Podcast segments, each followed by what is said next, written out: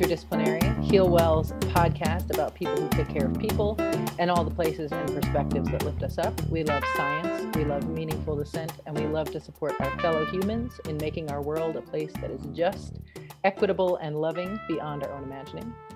Thanks for joining us for another rousing conversation with the smart, compassionate, ridiculous people of Healwell.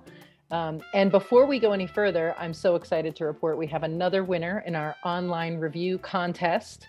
Um, the the tricky part about this, of course, is that when you leave a review, people don't like actually put their names out there. So hopefully, this person will know and remember the screen name they used, which was LXR E L E X A R, and they left this lovely review. And the title of it is "Increasing Awareness of Diversity and Inclusivity Issues." I first started listening to this podcast in 2020 and followed through the name change.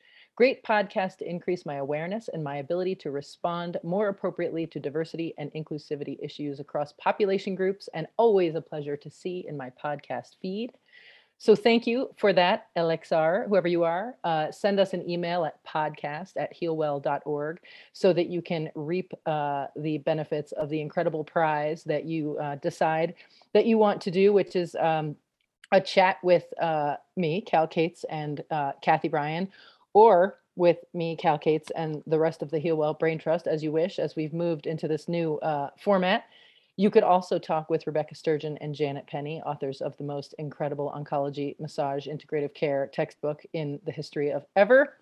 Um, or you could have a t shirt or a mug. Totally up to you. No pressure. Uh, but send us an email and let us know how we can thank you for that lovely review. Uh, and as you all know, of course, before we get rolling, we like to start with a little pun. So um, it's more of a really a, uh, a little known fact today. Um, you know, Lance, it's not a real common name these days, but in medieval times, people were named Lance a lot. Oof. Oof. it's a literary pun. It's Indeed. Is it? Is it though? Oh boy. Well, you're welcome either way. Uh, so here we are today, uh, as will become usual. I've got my pals Carrie Jordan, Rebecca Sturgeon, and Corey Rivera joining me from all corners of the globe and the room next to this room, um, depending on which person we're talking about. And uh, today we're going to talk about joy and various aspects of joy. So uh, yeah, where should we start, you guys? It's a it's a big topic. Corey, uh, I see you with your hand up in the front. Please. It's me raising my hand audibly. Do it. It's excellent. Mm-hmm. Um, so I have definitions for joy, happiness, awe, and play. And um, I actually want to start with happiness because I'm starting to really dislike it as a definition. So Excellent. Here we go. So here's a short history of happiness. Um, happiness itself is generally defined as how good we feel over time. So it is a long term feeling, which means when people say you should just be happy, that's a really tall order. Um, so happiness went from being discouraged pre 18th century, and then we hit the Enlightenment. And um, I have in my notes here that the Enlightenment birthed toxic positivity, and that's where we remain today. So oh, excellent. Um, it was more about intellectualism and less about original sin. Um, although it wasn't any less about God, interestingly enough, because happiness is something that is pleasing to God, which is nothing I have ever read in any text ever, but that's what they decided. So cool. Um, by 1792, we already had the smiling American stereotype going, which is awfully early, um, I thought. And um, apparently, we were just happy from moment one. Um, and then I kind of rounded up here. So in the 1920s, literature started to stress being happy um, and having a personal responsibility for it um, and sort of resources available for you. I looked up the phrase happiness is a choice, and I found three different books that had that in the title, not one, but three. Wow. Um, one of them seemed to be pretty normal and also talked about like when you're not happy and things that you can do to help that one of them was like absolute toxic positivity and the other was um like memoirs of older people so that seemed um slightly cherry picked but anyway um, and then by 1940 there was the decision made that children should be happy and it is the responsibility of our parents to make that happen so a lot of literature came out about making kids happy and adults miserable, I suppose. Um, Seems to follow. um, there are some light points. Um, so Harvard has done an 80 year study over happiness. Um, it started with only men because it was 80 years ago. Um, it now includes their children and wives and people around them. Um, and it says, mostly it says that close relationships make an enormous difference in happiness and health. And that's like over almost everything. So um, they said it delays mental and physical decline. It's a better predictor of health and happiness than class, IQ, genetics, and cholesterol. Um, marital satisfaction, which does not mean not fighting, it means being able to count on your partner, protects both health and memory. And um, an idea that we've talked about in the community actually recently is that loneliness kills at the same rates as alcohol and smoking. Um, so happiness is protective, but maybe not all of the time, forever, every day, every moment. Um, joy, on the other hand, is an intense momentary experience of positive emotion, and it is scientifically measured by how much you want to jump up and down, which is an amazing measurement. Um, so there's a Wait, woman wait, named- I'm, I'm gonna need to know the name of that scale. uh, oh, I don't have it for you. I don't know.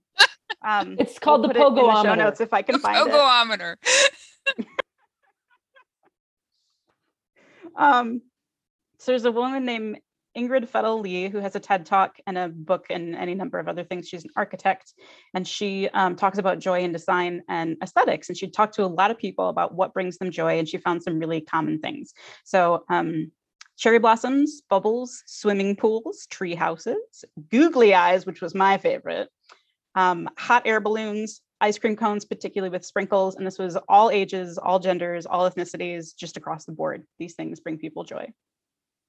So she sort of looked into why, or at least what about them brings people joy. And she found that we like round things um, because triangular things tend to be sharp and pointy and scary. So like our brains are like, no, round, yes, good. Um, we like symmetry, which is not a surprise. Um, we really like color pops, I think just because we're humans. Um, abundance was a big thing. So having many of one thing, since scarcity is so hardwired in our brains that if there's one of something, it doesn't matter what it is, your brain is immediately like, but there's only one. What's going to happen? What's going to happen if there's only one? So there's lots of them, then you like, you just relax. Um, and then lightness and elevation was the other thing. Um, so balloons and bubbles. Um, she also points out that our work and living spaces are really square and colorless and sad and terrible and everything that is not all of the things that she talked about. Um, so that's joy in design. And then um, the Dalai Lama has a book called um, The Book of Joy that was written with Desmond Tutu and Douglas Abrams. And in it, he talks about the eight pillars, which are perspective, which is when the I becomes an us. Um, humility, he says that real arrogance comes from insecurity, which I heartily agree with. Um, humor, uh, Douglas Abrams says that it, humor is a universal indication of spiritual elevation, which I thought was a cool phrase. Um, acceptation, as acceptation, which is a terrible word to say, I'm sorry, um, which is to accept what you can't change and change what you can't accept. Um, forgiveness, gratitude, compassion, and generosity. Um, so I'm going to pause there for any comments before I go on. If anyone Sounds simple. in. Simple. Yeah, no problem. Simple and difficult.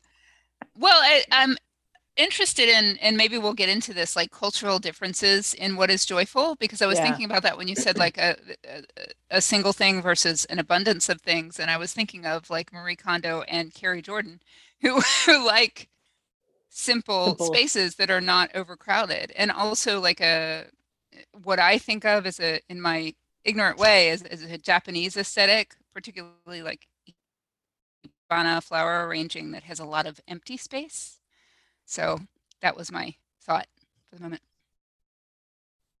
Well, and I was I was wondering too. Like I got for some reason I got hung up on the the ice cream cone with sprinkles because I was like, the eating of an ice cream cone with sprinkles can be a truly miserable experience because the sprinkles Agreed. go everywhere and whatever. But but seeing the color pop and like seeing an ice cream cone with sprinkles, I, I can I can feel a sense of like, oh, that's so cool. Please don't bring that near me. Um, and so like you know. What's the experience of this thing versus just seeing it, and how does that all work out? Okay, I got two more for you. So the first one is awe, which Mm. is the feeling of being in the presence of something so vast that you can't understand it. Um, this includes nature and art and impressive people or feats or acts of skill or virtue, um, which is a really diverse list of things. Um, the examples that I found were things like hearing thunder or being moved by music or watching leaves change, um, night skies, and kindness.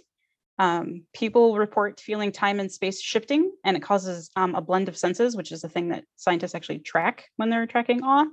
Um, it enables us to act in a more collaborative way. It literally makes you a nicer person, straight up. Like, um, there's this common experiment that's done where they um, expose you to something and then they have somebody accidentally, in quotation marks, come by and drop a bunch of pencils and see what you do. Um, and the nicer you're feeling, the more pencils you will pick up. Um, and I've read this experiment before, but never in the awe area. So if you awe somebody, they pick up more pencils.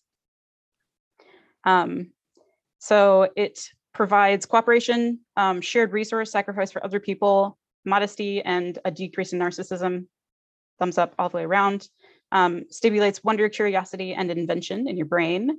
And something that I found absolutely crazy um, so there's a very small study and it's a very initial finding, but it's really cool, which is that cytokines, which are proteins that signal inflammation in your body, all can reduce your levels of cytokines, which is very cool.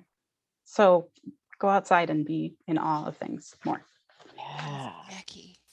Right? Well, it makes me it makes me think about um uh, Carrie and I read some study or maybe it was a documentary, I can't remember, but the about um, this woman had studied uh, well-being, I guess, as it relates to time in nature. And I, I wonder, I, I mean, she didn't look at the how that happened, but just showed that the more time people spent in nature, the sort of overall stronger their sense of well-being was. And I wonder how much of your experience of nature and awe and the cytokine thing have to do with you know we're all walking around in an inflammatory state uh, so often and you know is this part of what calls us to nature is our bodies are like please take me to a place where i won't understand but i'll be overcome with beauty and amazingness. Um, my last one is play, which is a range of intrinsically motivated activities done for recreational pleasure and enjoyment is a very specific definition. Um, and it also means that if what you're doing has a particular purpose, like exercising only for your cardiovascular health, it is no longer play. It does not count. Do not pass Go. Do not collect $200. Don't Um, fool yourself don't fool yourself and go have some play as well because cardiovascular health is also important um, the opposite of play is depression which i thought was a crazy cool statement um, because depressed people cannot play um, all primates including us play past childhood we're kind of the only ones who do um, so felines not so much although i suppose that could be debated um, play is how we connect. It helps with the relationships. And there's a phrase called neoteny, which is the retention of immature qualities into adulthood. And I am proud to say I am a master of Woohoo! neoteny. Yes. I think Yeah. this entire podcast is. So Yes. Absolutely. That's what I Absolutely. got for you. That's- Wow. I'm I'm just I'm baffled by the the idea that cats and, and dogs in particular don't play. I mean, yeah i wonder what the read is like it is because i know like with cats there's this like because we've well i can't even say we've domesticated them we've pretended that we've domesticated them that there's this whole thing about how you're basically the way you interact with them is you're supposed to support their normal um like it's like hunting um there are a couple steps that like they do before they eat and then sleep and that like it's not actually play it's it's like hunt and stalk and something else and so there's sort of a purpose even though obviously there's not like big game in your house or probably there isn't. Well, I mean, other than myself, no. right. Right But crows, I mean, there's been tons of studies that show that crows and ravens and corvids in general play for play's Yeah. sake. Mhm. And I believe elephants as well are on that list. yeah yeah That sounds like some anthropomorphic bullshit. or not, not anthro- Right. anthro- anthrocentric bullshit. Yes. Right. Anthropocentric bullshit. Yeah. I'll bet slime molds are having a great time and we just don't know. I'm telling i you, mean All those Right? Yeah, all about it. slime mold rave. Ain't nothing yeah, like it. right totally Well, I was going to say, so I, you know, my piece of this uh, was was looking at uh, across cultures, joy across cultures, um, and which means I read several insanely joyless uh, dissertations and research papers uh, about this. Um, but but one of the things that Corey, some of your definitions made me think of is a uh, and actually a dissertation that I read titled. Hold on, let me check my notes here. Uh, being and Beholding Comparative Analysis of Joy and Awe in Four Cultures by Daria B. White from James Madison University. Uh, and I'm going to uh, scroll through the 202 pages of this dissertation uh, to find the definitions uh, that that that this person used, which I thought the the one about awe I want to go back to because um, the definition of of joy was similar about this spontaneous, uh, basically positive emotion. Um, also described as a fulfillment of deep yearnings and a heightened sense of fulfillment, which I thought was interesting. Uh, well, happiness is just generally a positive feeling, was how how um, this person defined this. But their definition of awe um, started with a basic emotion of beholding something outside the self evoked by a perception of greatness and the cognitive effort to accommodate the new information. And I really like this because in conversations that um, the four of us have had uh, offline about this question, we we have talked a lot about awe and the fact that awe doesn't have to be positive exactly the way it feels like joy and happiness and play like you know i feel like awe gets mixed up in um, but you know certainly at the bedside of dying people i have felt awe you know um, really cold and unhappy and hungry outside backpacking i have felt awe. And so I, i'm interested in i'm interested in that and i'm interested in the external requirement it seems to have versus these other words that we're defining and talking about right? I mean joy happiness even play is sort of an internal experience. It you know by this definition and even by the definition you gave corey like i feel like there is an external requirement for awe to happen. Is it like you can't tickle yourself? You can't cause awe in yourself? Yeah right exactly. Yeah yeah yeah because even if you're even if you are like i i am often in awe of the i guess the ways you can surprise yourself but even then you're sort of removed into like an observing of your experience kind of a way like you didn't make it happen. You noticed that you either suddenly feel this way or you no longer feel this way or whatever it is that surprises you it, you didn't do it it's sort of you happen to be witness to it.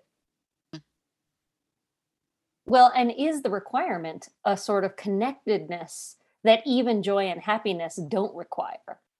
Right? Like the the the sudden um, awareness or like like a, a putting in your place like you are but a tiny bit of this giant bigger thing. Mm-hmm. I think it's yeah. interesting that that inflammation information would decrease your inflammation mm-hmm. instead of make it worse. Mm-hmm. You're free. Well, I think it is. There's something eh, almost evolutionary about being able to connect with the sense that you are not either alone or in charge and that there's a, i mean there's like a redu- reduction of is it cytokines for that one in particular yeah. for that one corey? Yeah um, that there's an evolutionary benefit to um to seeing your your smallness or seeing something else's greatness. Yeah. Yeah.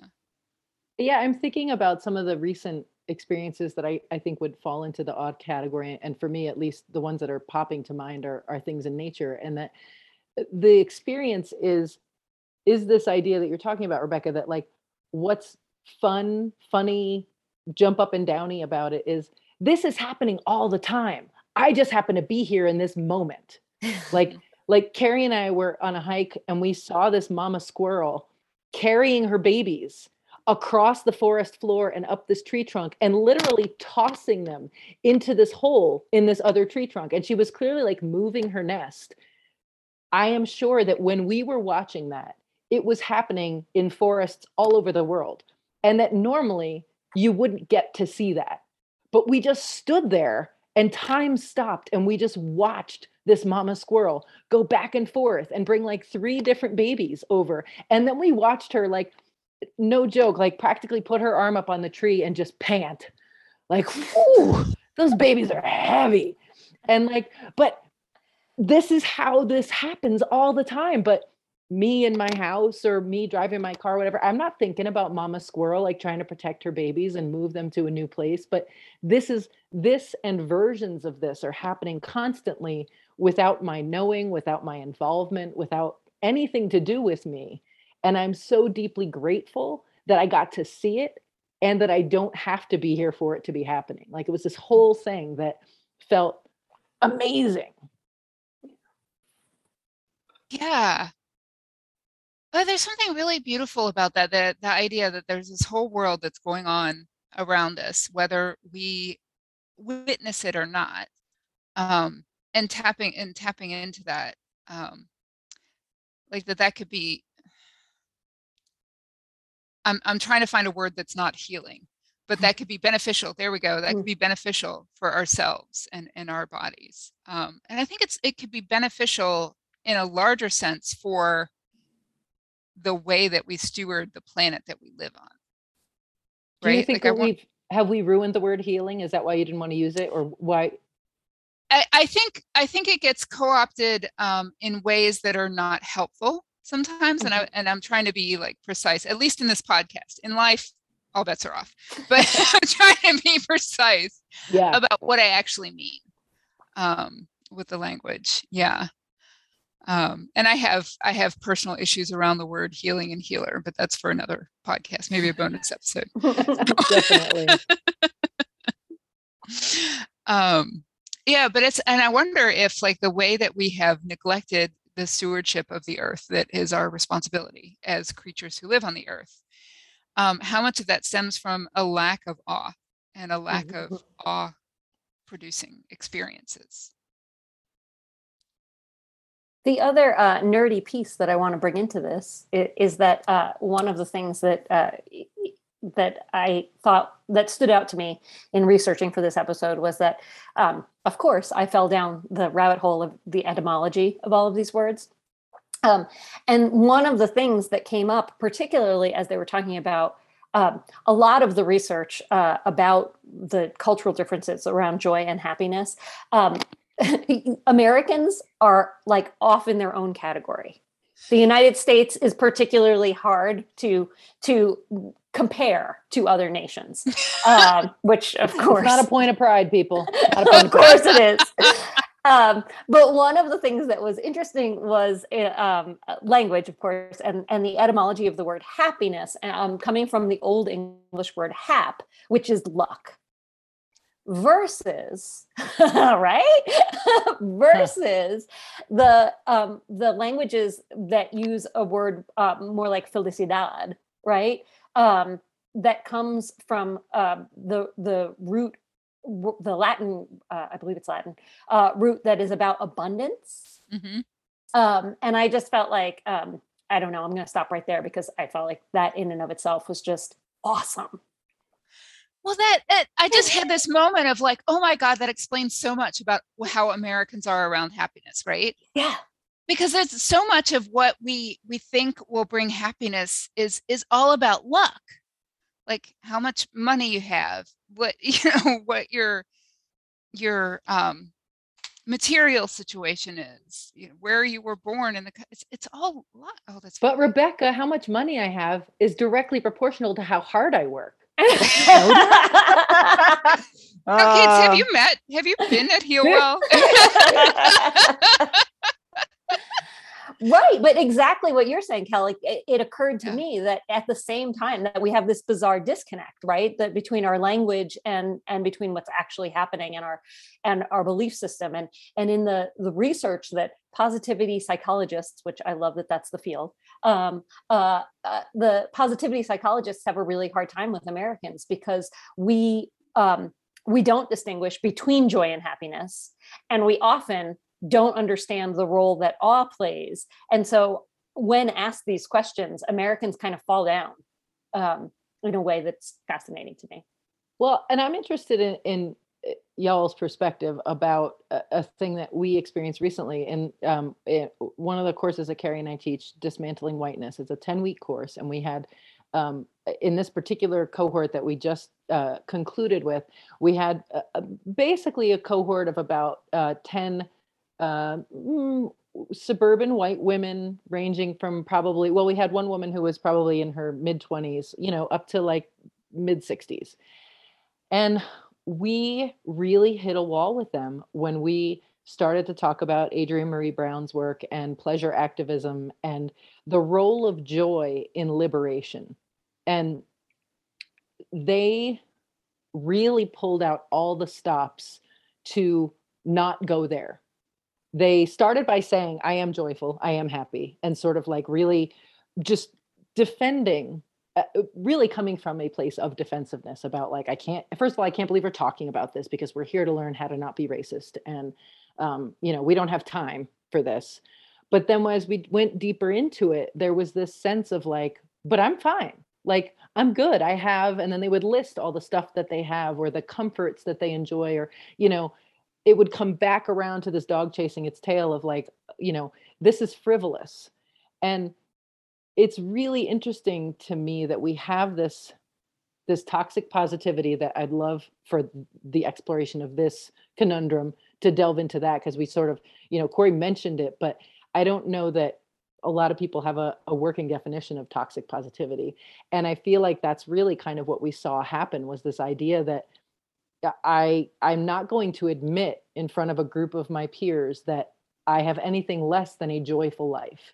And what are the layers of that and how does that play into how our culture works hustle culture uh, like how many pieces are laid over each other to prevent our access to joy? And you know i think about corey talking about the dalai lama with the eight pillars. I mean the eight pillars are hard stuff humility perspective like we don't have these things so what do we do with this cultural idea that joy is super important, but I'm good. I already have it. I'm all set. I, do you have a sense? I'm curious if you and Carrie have a sense of like how much of that resistance came from um, a, you know, people being aware of uh, these white women being aware of their privilege and feeling like if they actually did talk about how, ways in which their existence is not joyful, that they were somehow um, taking, you know, centering themselves in a way that wasn't appropriate. Yes, a huge yes. part of the conversation was also about it doesn't matter like almost a deserving sort of situation like what we should be talking like we should be stepping back we shouldn't be worried about our own joy at all because black people need to have joy and we're you know we've historically gotten in the way of that or we're whatever. And it's really interesting because of course when you research pleasure activism and when you talk to activists um, people black indigenous people of color who do liberation work you know they universally practically say we have joy. You white people are the problem because you don't have access to joy. Like and yes you're kind of you know harsh and our mellow a lot. Um, but really a huge part of your problem is your inability to really embrace and feel and prioritize joy. Um, and the people in this uh, particular cohort really struggled with i feel like even just wrapping their heads around it. I feel like it, it really was a um, there was just a complete breakdown in understanding of, of why this would be important. And certainly white guilt played a huge role in that. But I also think it was just, as Cal said, there was just sort of befuddlement. Like, why, why would you talk about this ever, anywhere, but particularly in this setting? I was going to say, I consider the lack of joy and how um, talked about all those layers to get to this place where joy is um, not a good thing um, and an embarrassing thing even um, and i that's capitalism. Like it's that's hard capitalism because if you're miserable and you need to work harder then you, you're not going to fight. That's right. And that's where we want you. So yeah. If you're feeling good you're going to get lazy. Mm-hmm. Well, and I think you you hit a really good point there too, because I do think so. There's there's the embarrassment that comes with joy because it means I'm not working, right? But there's also like to be to be able to experience joy or awe, and not that they're synonyms, but I feel like in a way vulnerability is necessary. Mhm. And because you know, I remember one of my teachers from a long time ago said that we hate to be caught learning and i feel like joy is the same that's the well, like when you experience joy it's this like oh gosh like you know i i've probably told this story before about um we were on a walk past this pond and we watched a frog bounce off the butt of a was it a what was it Muskrat. of a Muskrat. Like this frog was just skittering across the top of the pond, hit the muskrat in the butt. The muskrat went straight in the air and the frog went under the water. And I I don't even know what sound I made, but like a sound came out of me of like joy and like holy cow, like that was amazing. How did we happen to be here at this moment and get to see that? And if I had been a more self-conscious person, I probably would have looked around to be like, "Oh my god, like did anybody see me like shriek or whatever?" And I feel like that's what happens with when we have experiences of joy we kind of go oh gosh you know i hope nobody saw that happen. And that you know it's it's like vulnerability being forced upon us in a way or sort of like we get seen in a way that we don't want to be seen and we're for just that moment not in control of how we're being perceived and we hate that Well, yeah, and I wonder if there's a sense in which we feel like we should have outgrown that. Like I, Mhm. I think about I was getting on a plane and there was a little toddler with her mom in front of us on the plane who I guess was being potty trained because she turned to her mom right as we're getting on the plane. She said, "Mom, I went poop on the potty," you know, and like everybody was so happy about this. But like, we're not gonna ever. Can we talk about collective experience for a second, actually? yeah, yeah. So, um, one of the things that we're doing in the community right now is asking people what makes them joyful. Yeah. Um, and certainly more people are clicking than actually posting. And I really wish that they would post because I really want to see what makes people joyful. So if you're in the community, please, please, please, please, please put something up. Um, but one of the things I posted is um, a live theater event. It doesn't matter what the theater event is because the joyful part is about six seconds into the video when this crowd of probably 150,000 people yells at the same time because they recognize the song that's being played. Yeah. And if you watch, like if you continue watching the video, they do like the same arm movements all together, and there's just screaming for like six minutes. Um, and this song is from like 1992, by the way. Um, and it's a super nerdy thing. So it's a super nerdy event and a super like it's been around for a while, and people just explode. Um, and I think it's interesting that the way that a crowd can let you experience that. Um, I think collective experience is the best thing ever. Um, I miss movie theaters so much and live theaters so much that I started watching professional wrestling, which sounds crazy, but professional wrestling has the most interactive audiences of anything on the planet. yes. Um, literally, they are the epitome of reacting, and then the people on the stage react, and then the crowd reacts, and it just goes on and on and on. Um, and like the permission that you get when everybody else around you is also screaming is just incredible. And as a person who has a rough time regulating their emotions, to like know what the emotion is that I am supposed to be regulating anyway is super helpful. Because then I can be like, oh, like it's joy right now, or We're like, doing we're all booing together, or we're like everybody's playing along with the same game at the same time, and like I'm in it and I'm doing it right. It's great. So yes maybe it's about doing it right, and then like we don't know how anymore because Yeah. there really is no right. But well this makes me think of more of the the dry research that i looked into and one of the preeminent positivity psychology researchers who looks at cultural differences and joy is a guy named william tov um, and he is uh, he was raised in the united states but his parents are cambodian immigrants and so a lot of his work has looked at east asian cultures versus americans uh, a- and joy and westerners in general but particularly americans and um, one of the things that he talks about a lot is um, collectivist versus individualist societies, right? And and no no surprises here, um, but also the high affect versus low affect of happiness and joy. And that one of the reasons it's really hard um, he was particularly talking i think about at one point about the every year they say like here's the happiest country and it's always finland. Um, followed by other scandinavian nations and he's like you know this is totally bull because we don't even measure happiness in the same way. And in the united states happiness and joy are high affect emotions. Like you know when you ask people to describe what what is happiness what is joy it's high affect. When you ask east asian people it is generally low affect.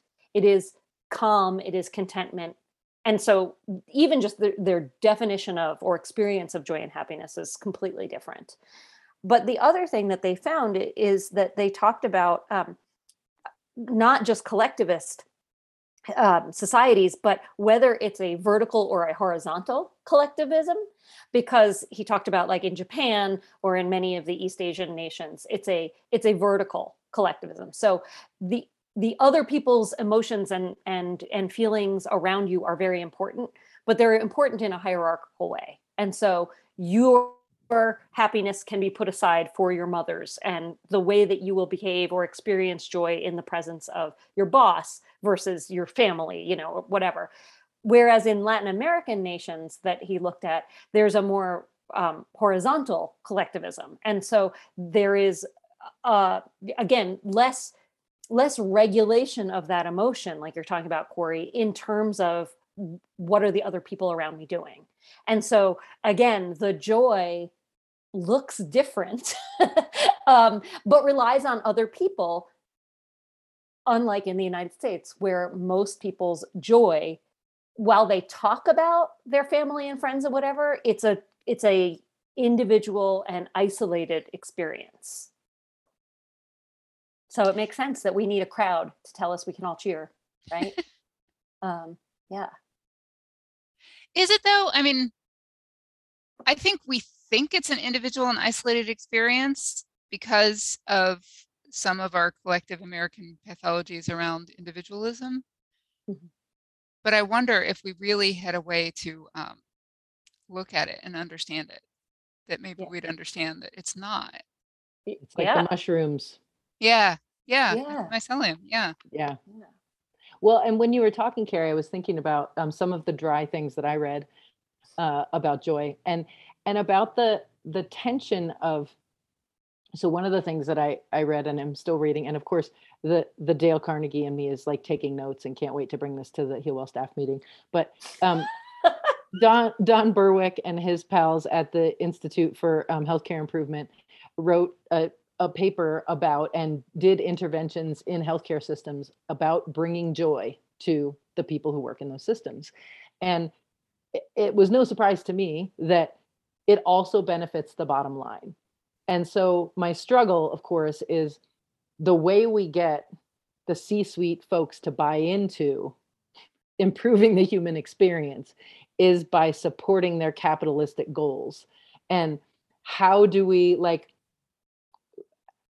how do we move in a way that that we're actually duping them right? So that you know we need them to buy in so that they will invest in building joy and the structures that support joy in our work environments because patients do better staff members do better when you look at how much it costs when like a nurse leaves and you have to hire a new nurse or a physician leaves and you have to hire a new person like it's way cheaper to just invest in making people's lives better. And in fact results in less medical mistakes and all these other things that not only save money but make money. Like it's stupid that we're not doing this.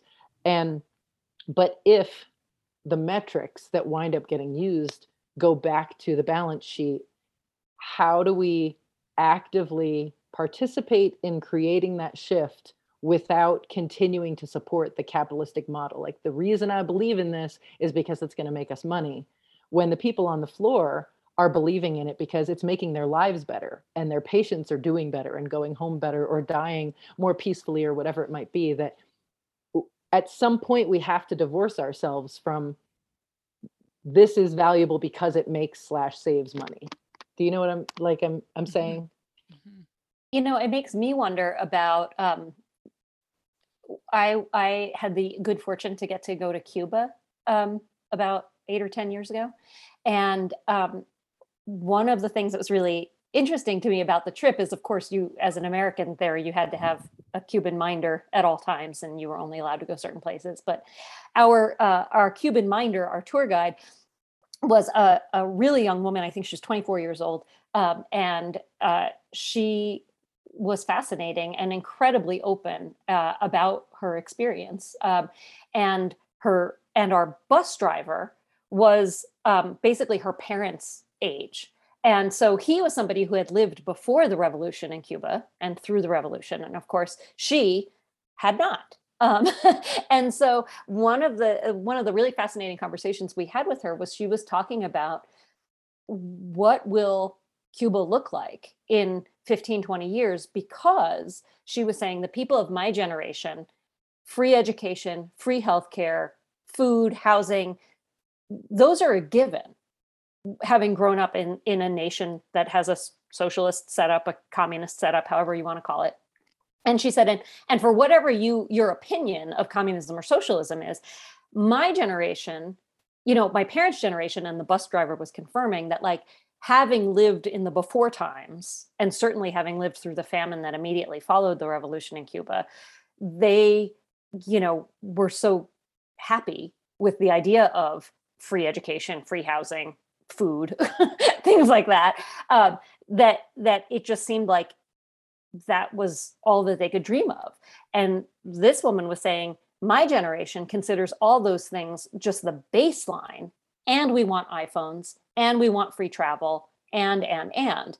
And so you know there there is in some way of course of course the older generation was like you can't. We have to pick. Either we remain a closed nation that takes care of its people and has a 100% literacy rate and zero homelessness and all these restrictions or we give it up and it all falls to shit. Um, because you want to travel. And i i wonder if the same is true for capitalism that like it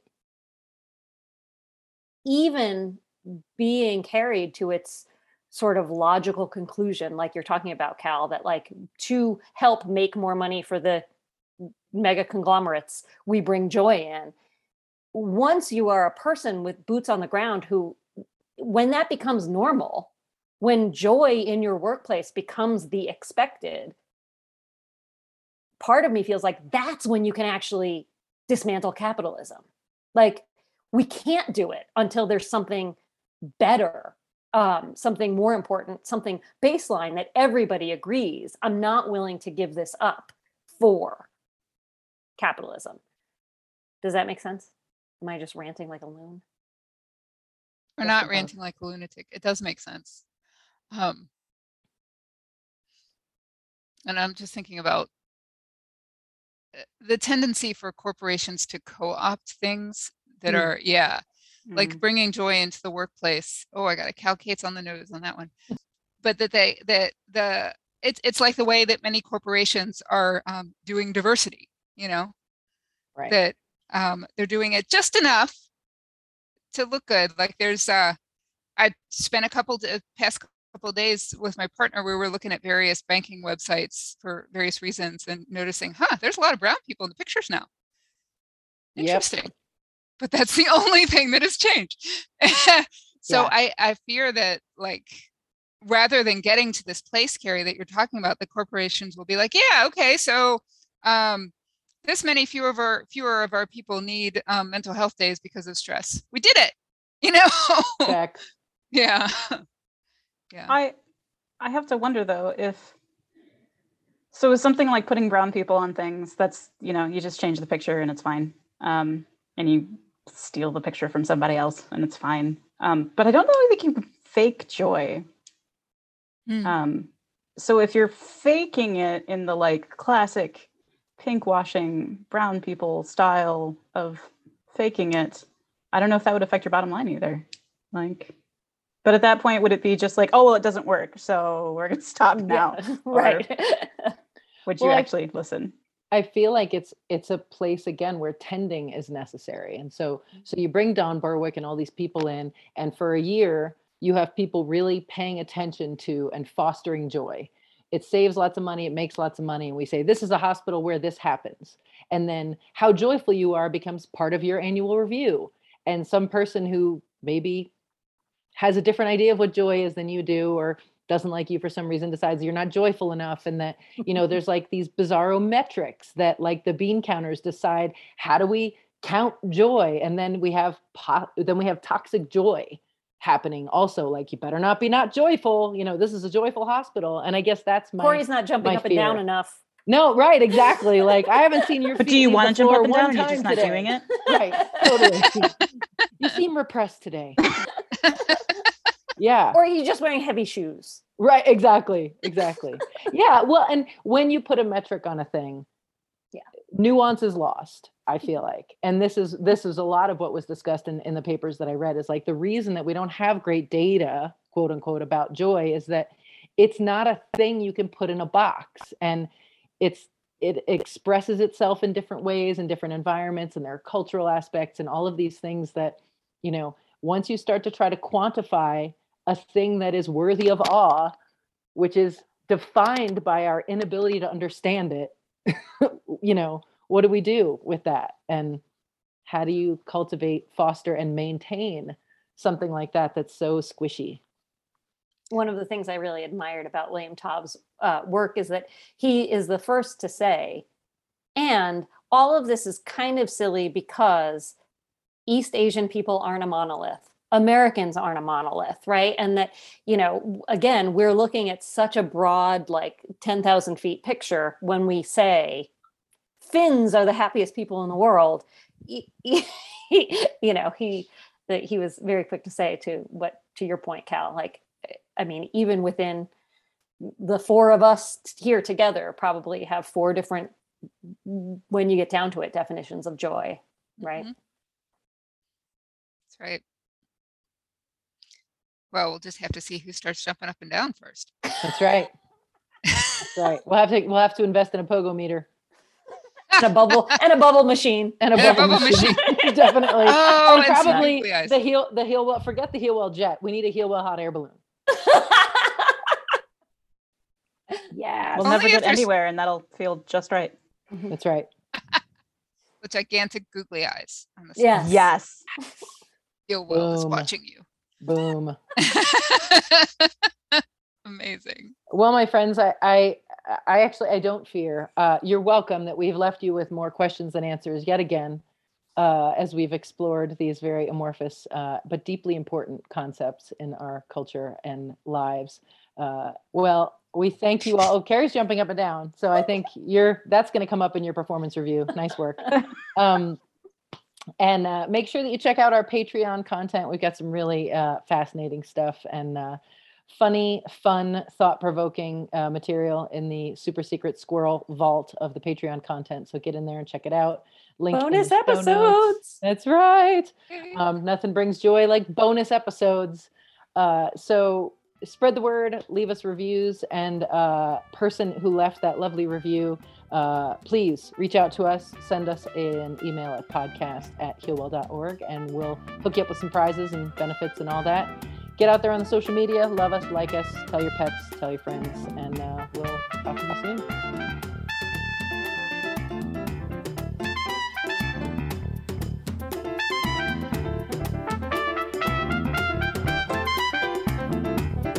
Interdisciplinary is produced by Healwell. Our theme music is by Harry Pickens. New episodes are available weekly through your favorite podcast outlet. Uh, and you can send us an email at podcast at healwell.org. That's podcast at healwell.org. Thanks for listening.